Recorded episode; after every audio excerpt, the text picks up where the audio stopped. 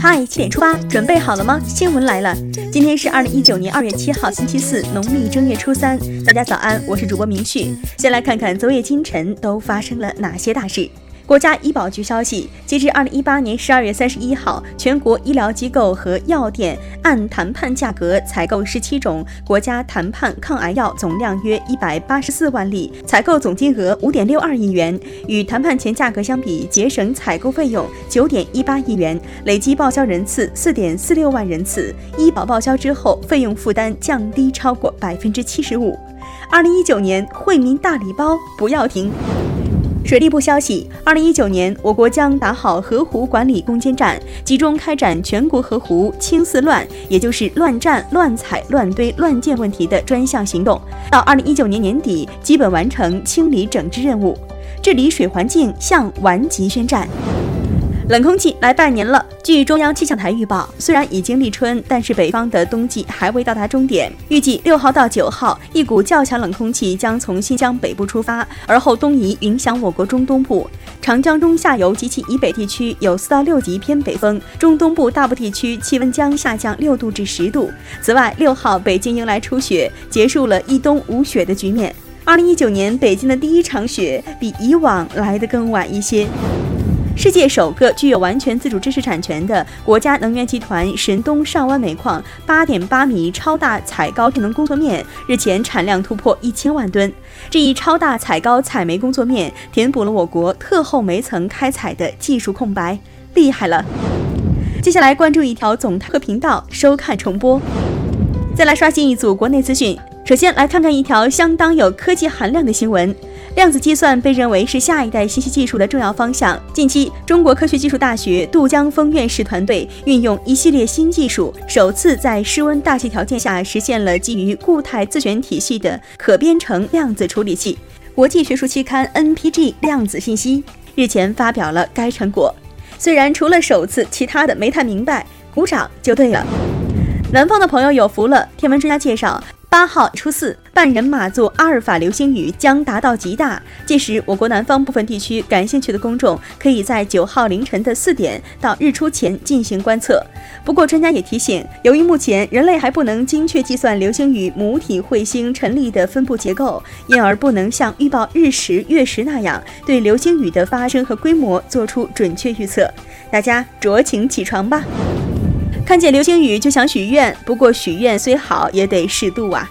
河南洛阳一景区的鱼池，大年初一啊被游客是扔满了钱币祈福，在这些钞票中不乏有百元大钞，其中还能看到数条锦鲤在满是钱的池中游来游去。游客称这是一种祈福，主要是心理作用。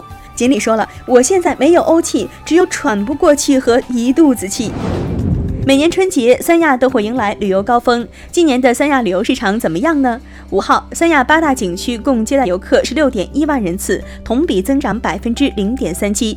南山景区游人最多，接待游客五点五二万人次。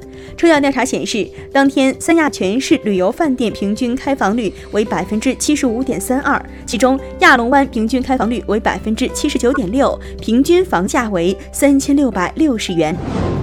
接下来这则新闻，故事会都不敢这么写。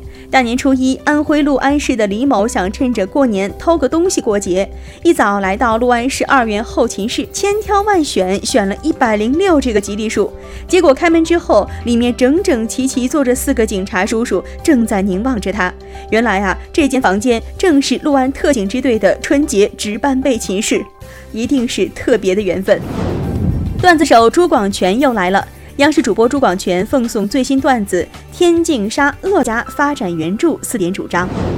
美国总统特朗普当地时间五号晚上宣布，他与朝鲜最高领导人金正恩的第二次会晤将于二月二十七号到二十八号在越南举行。特朗普表示，他与金正恩关系良好，美朝间仍有很多工作要做。二次金特会双方能否得偿所愿，静待结果。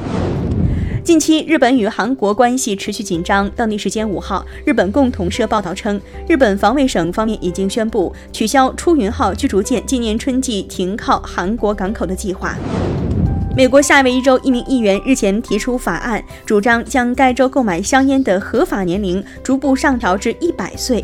夏威夷州已经针对销售香烟制定了全美最严的法规，人们必须年满二十一岁才能在夏威夷买烟。而美国全国范围内合法购买香烟的最低年龄大多是十八或十九岁，这个年龄门槛真是有点难度啊！家长们注意了，屏幕时间过长可能会影响儿童发育。加拿大一项新的研究显示，屏幕时间过长可能会影响儿童发育。研究人员收集了两千四百多名二至五岁的加拿大儿童的屏幕时间和发育情况等相关数据，发现那些在两岁时看屏幕时间越多的孩子，在三岁时的发育测试当中表现越差。放下手机，关上电视，减少孩子屏幕时间，要从自己做起。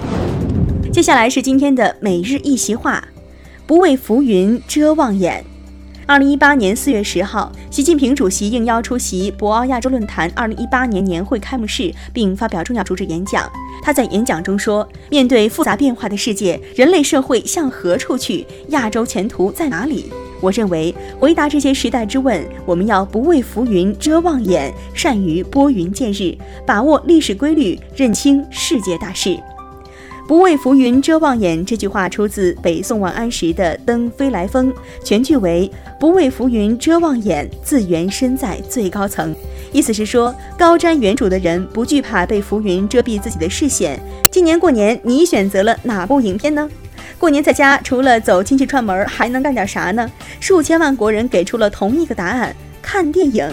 根据相关数据统计，春节档首日票房报收十四点五五亿元，刷新了全球单日票房纪录。今年春节档上映的八部影片各有特色。用豆瓣网友 M 二零二四的话说啊。疯狂的外星人有黄渤跟沈腾，另一个沈腾却在隔壁跟韩寒飞驰人生，而黄渤的老搭档王宝强在隔壁成新喜剧之王。看到了周星驰就想到吴孟达，结果达叔却在隔壁流浪地球，有点串戏是不是？今年过年您觉得哪部电影更值得一看呢？留言区跟我们聊一聊吧。好了，今天的七点出发就到这里，更多精彩内容请关注央广新闻。